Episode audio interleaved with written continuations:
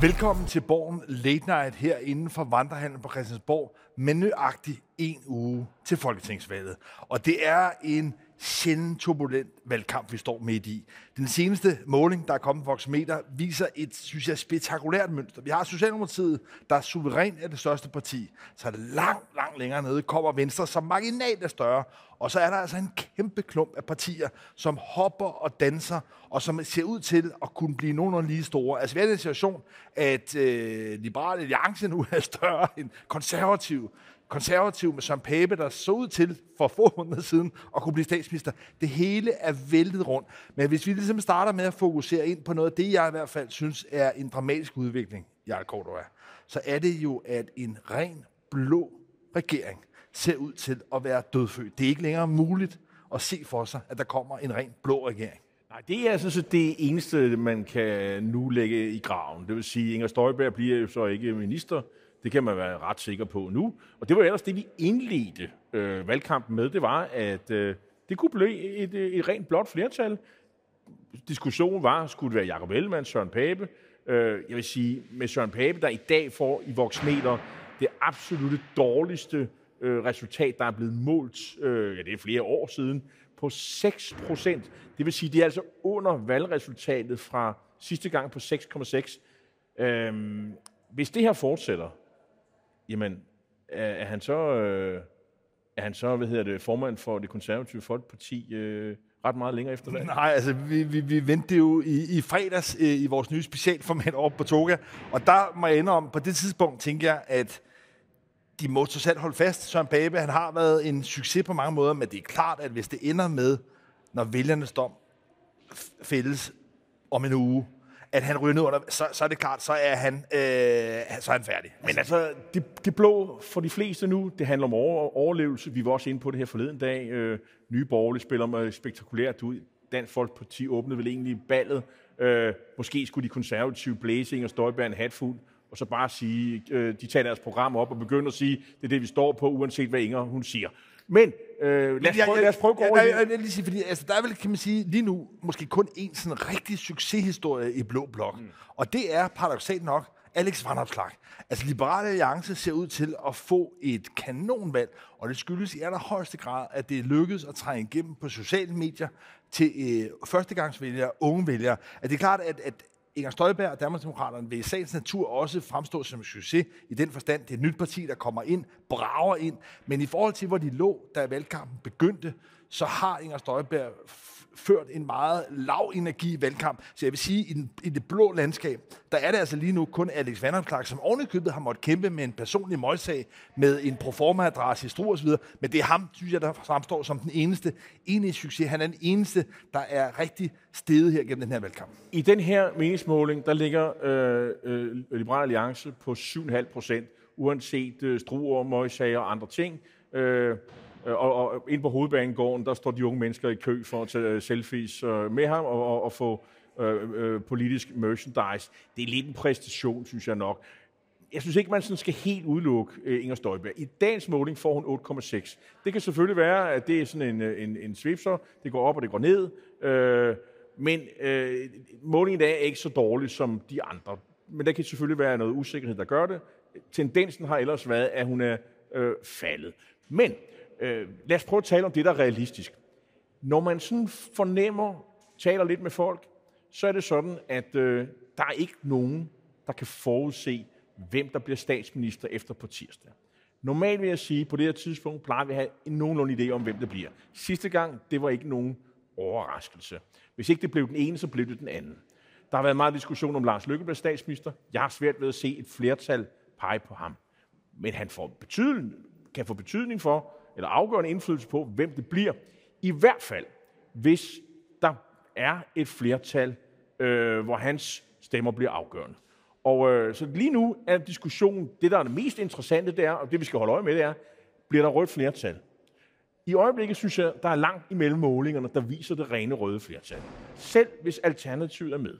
Selv hvis øh, Dansk Folkeparti er ude for målinger. Det er de for eksempel i denne måling i, i, i, i voksmeter i, i dag. Men den anden mulighed, som jeg synes tegner til at blive det mest realistiske scenarie, det er hverken rød eller blå blok har et flertal. Lars Lykkes mandater er afgørende. Og i den her måling, altså som nogen har kaldt for en monstermåling, og, og det er ikke helt uberettiget. 11,5 procent. Jeg, jeg kan næsten ikke tælle, hvor mange mandater det er. Det er i hvert fald afgørende. og, øh, og det vil sige... Lars 21 mandater. 21, 21 mandater. Det er jo sådan en helt Glistrups 73-agtigt.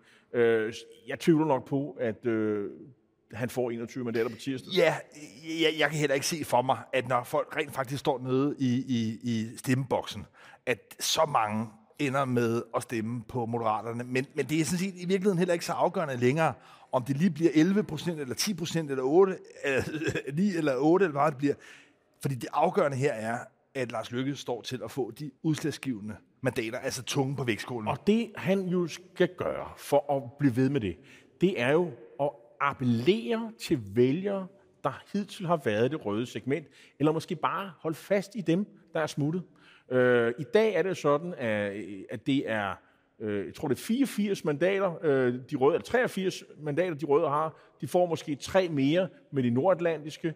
Øh, så mangler de fire mandater, øh, for at der er et meget, meget, meget snævert rødt flertal.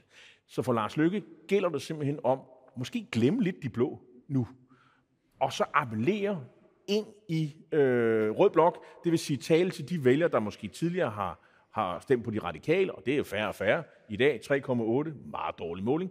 Og så Socialdemokraterne. Så det, det, er, det er der, jeg ser kampen øh, øh, øh foregår lige nu. Men Lars Lykke kan blive så afgørende, og det tegner allerede nu til den, det styrkeforhold, at der er altså den mulighed, at Mette Frederiksen, statsministeren, som jo vil at mærke formelt stadigvæk er siddende, og Lars Lykke kan indgå en studehandel. Og lad mig lige prøve et scenarie af på dig. Mette Frederiksen er siddende statsminister. Hun træder først tilbage i det øjeblik, der er et flertal imod hende.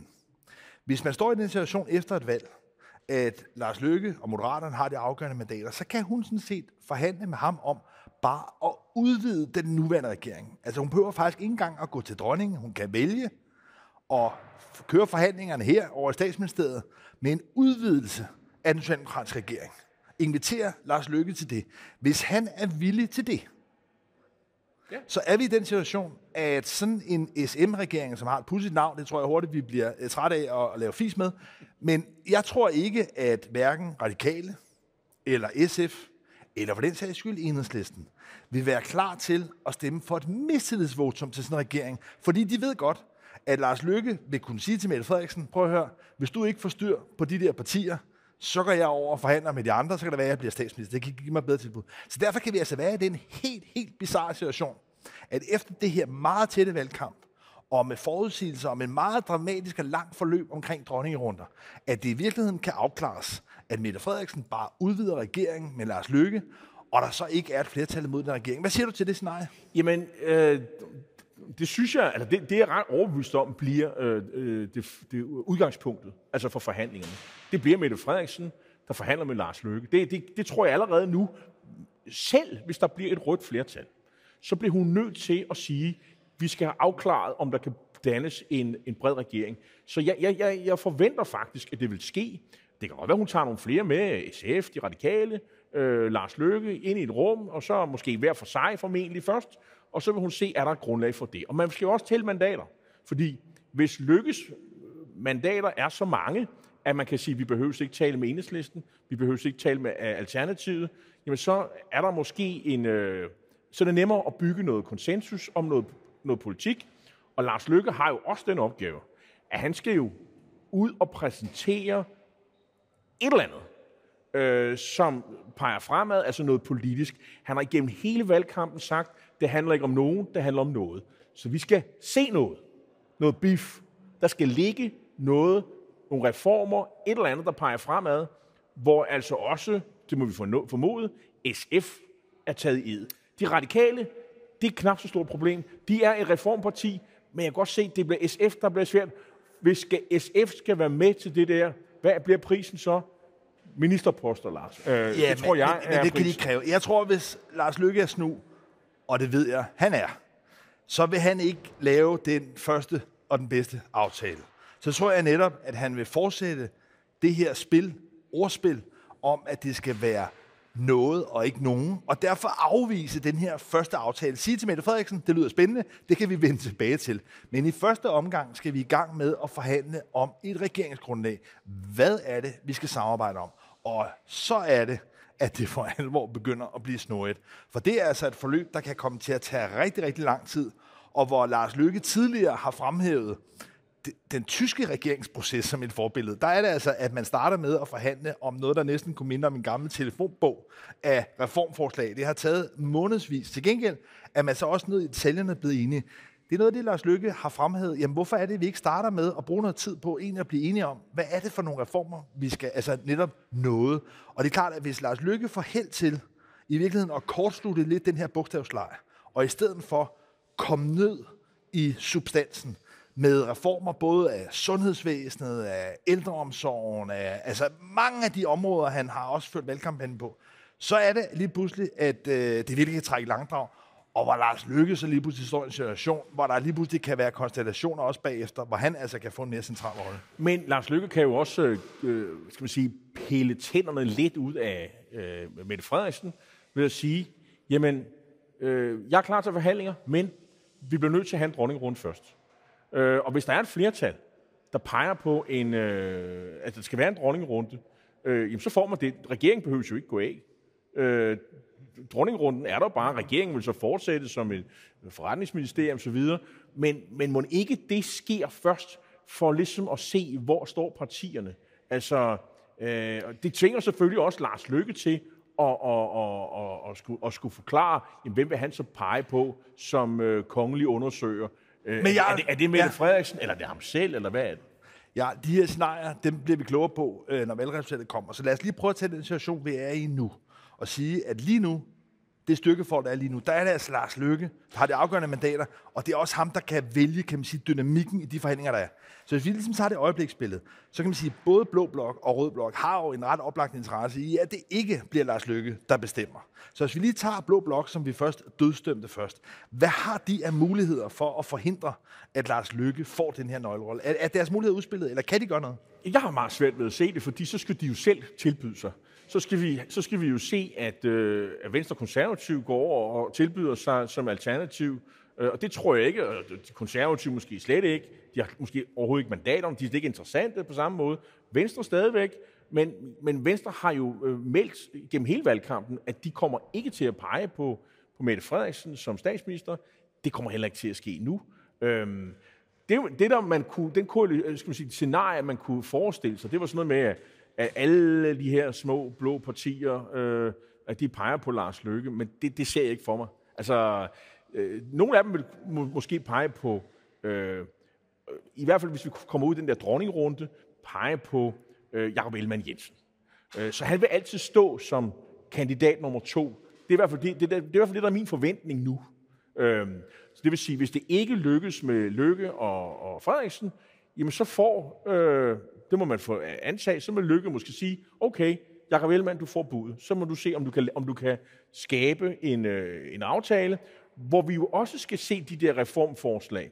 Og det betyder jo også, at han skal ud og snakke med Dansk Folkeparti og Nye Borgerlige, og hvem der ellers er, om de kan være med til at lave en eller anden reform. Samtidig er der jo også det, at der skal jo nogen med fra den anden side, fordi det har Lars Lykke jo sådan set lovet.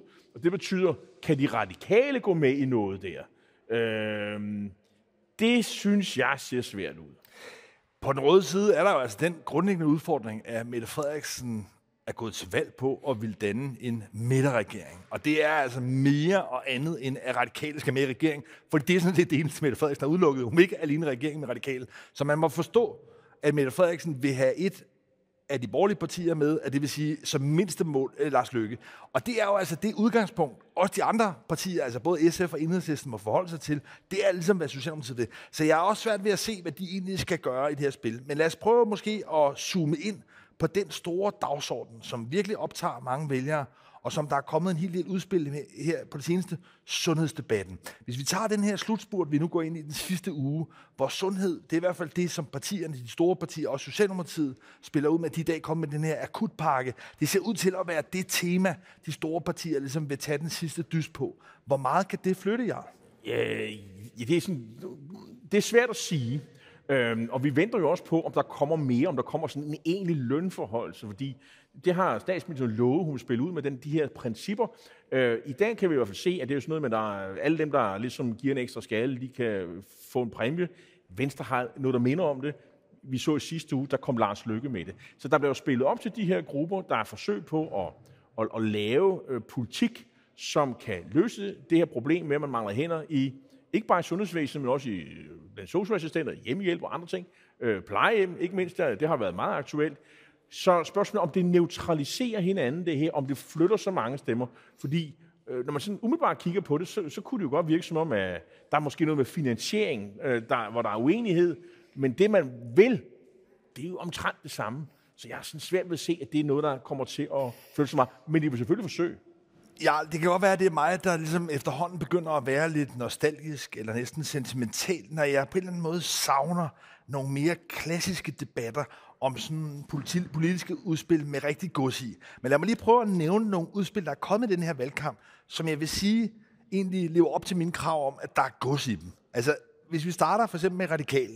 De er kommet med et uh, energiudspil, et klimaudspil, om man vil, som handler om, at de cirka 400.000 husstande, som stadigvæk er på naturgas, at de som en topprioritet skal omstilles til, til fjernvarme. Og det betyder konkret, at mange af de andre anlægsprojekter, der er, de skal sættes på standby. Fordi, Motorvejene. Fordi alle, der ligesom kan man sige, kan tage fat og, og grave med en spade og en gravko, de skal ind og lave øh, fjernvarme.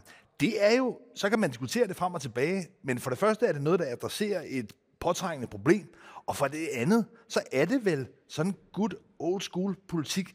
Ja, sådan et udspil, det er jo ikke rigtig noget, der er fænget an. Hvorfor er det, at vi ikke har det som omdrejningspunkt i debatten? Det har fået øh, omtale, øh, men, men måske er der nogle andre, der fravælger de radikale andre øh, årsager. Men, men, men det her kan jo godt blive rigtig politik, når vi kommer over på den anden side, øh, vil, vil, vil jeg mene.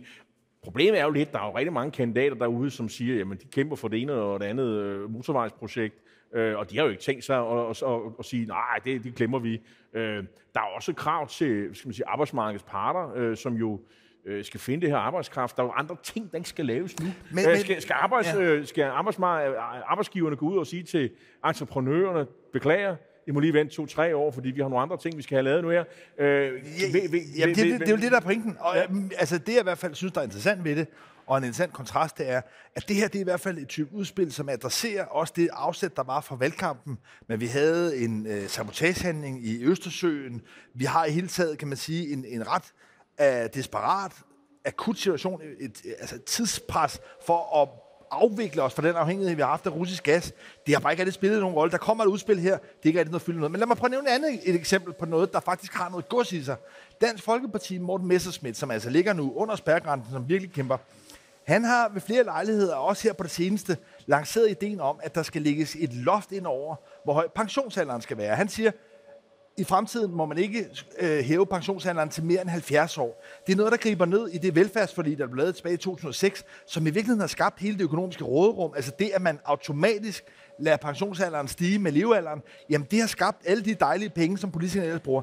Det forslag er jo i virkeligheden super kontroversielt. Det er noget, der ligesom fuldstændig ændrer dynamikken i dansk øh, velfærdspolitik.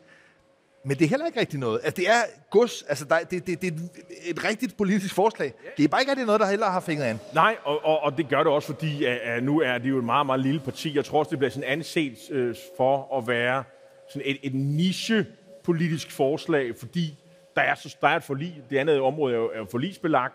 Øh, og, og, og det er lidt ligesom, at Dansk Folkeparti har sat sig ned til, til børnebordet, øh, som det hedder, og så er det de andre politikere, der står ved voksenbordet. Men, men forslaget ja, ja, er, er der vidtgående? Ja, be, be, bevar. Lad mig tage det, det. er også meget vidtgående, når, når, når hvad hedder hun, øh, øh, nye borgerlige Pernille Værmund, som jeg, vi talte om i fredags, øh, pludselig siger, jamen at de der øh, uforvillige krav omkring udlændingepolitik med at lukke grænser og sådan noget, det skal ned i salen, ellers så vælter vi den blå regering med det samme. Det er da også øh, politik, det er meget konkret, meget vidtgående, ja. men øh, der har måske heller ikke så, øh, så meget øh, liv på, på, øh, på jorden.